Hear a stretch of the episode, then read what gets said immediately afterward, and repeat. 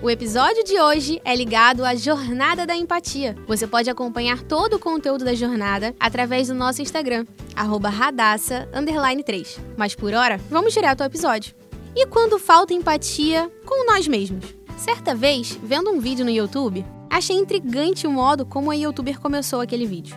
Olha, essa aqui é uma mensagem que não é pra todo mundo. Nem todo mundo vai entender. Então talvez esse vídeo não seja pra você. E eu fiquei pensando, como uma criadora de conteúdo diz que um vídeo, em específico, talvez não seja pra todo mundo? Como assim?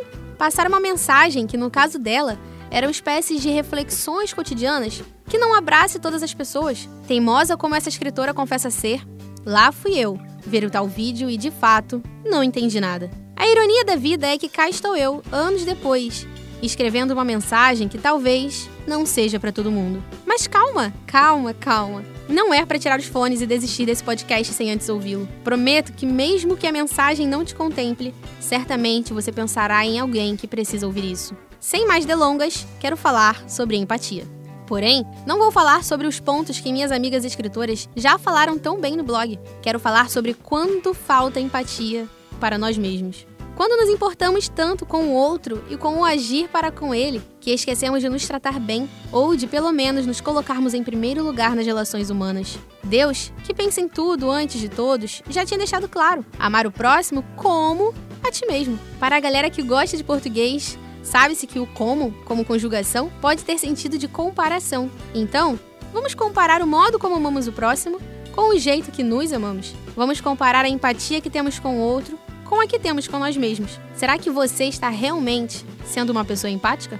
Minha psicóloga costuma dizer que é difícil falarmos ou pensarmos em nós mesmos às vezes. Acho importante, como exercício, imaginarmos que somos outra pessoa. Você diria as palavras feias que diz a si mesmo para outra pessoa? Você se cobraria tanto se fosse outra pessoa? Você teria tanta dificuldade para se perdoar se fosse outra pessoa? Independente da resposta, Deus sabe do seu coração e creio que ter empatia com nós mesmos é uma prática do tal amor próprio, do autocontrole e de conhecer e reconhecer os seus limites. De tentar ser mais gentil e paciente consigo e pensar que não é porque você é você que tem o direito de se tratar melhor ou pior do que com outra pessoa. Então, experimente tentar lidar melhor com suas falhas, seus defeitos, seus erros e temores, do mesmo modo que você tentaria lidar se fosse outro, de forma sempre empática. Tenha, seja e transborde empatia para com os outros, mas não esqueça nunca que essa empatia precisa se encher dentro de você também.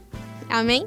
Bom, o episódio de hoje foi escrito pela Camila, a nossa roteirista, e narrado por mim, a Marcele, que te convido mais uma vez a acessar os nossos outros canais. Nos acompanhe pelo Twitter, onde você pode ter um conteúdo mais descontraído ao longo do mês, e pelo Instagram, onde você encontra todos os nossos textos e vídeos na íntegra. Um beijão e nos conte lá qual foi a sua reflexão sobre a empatia.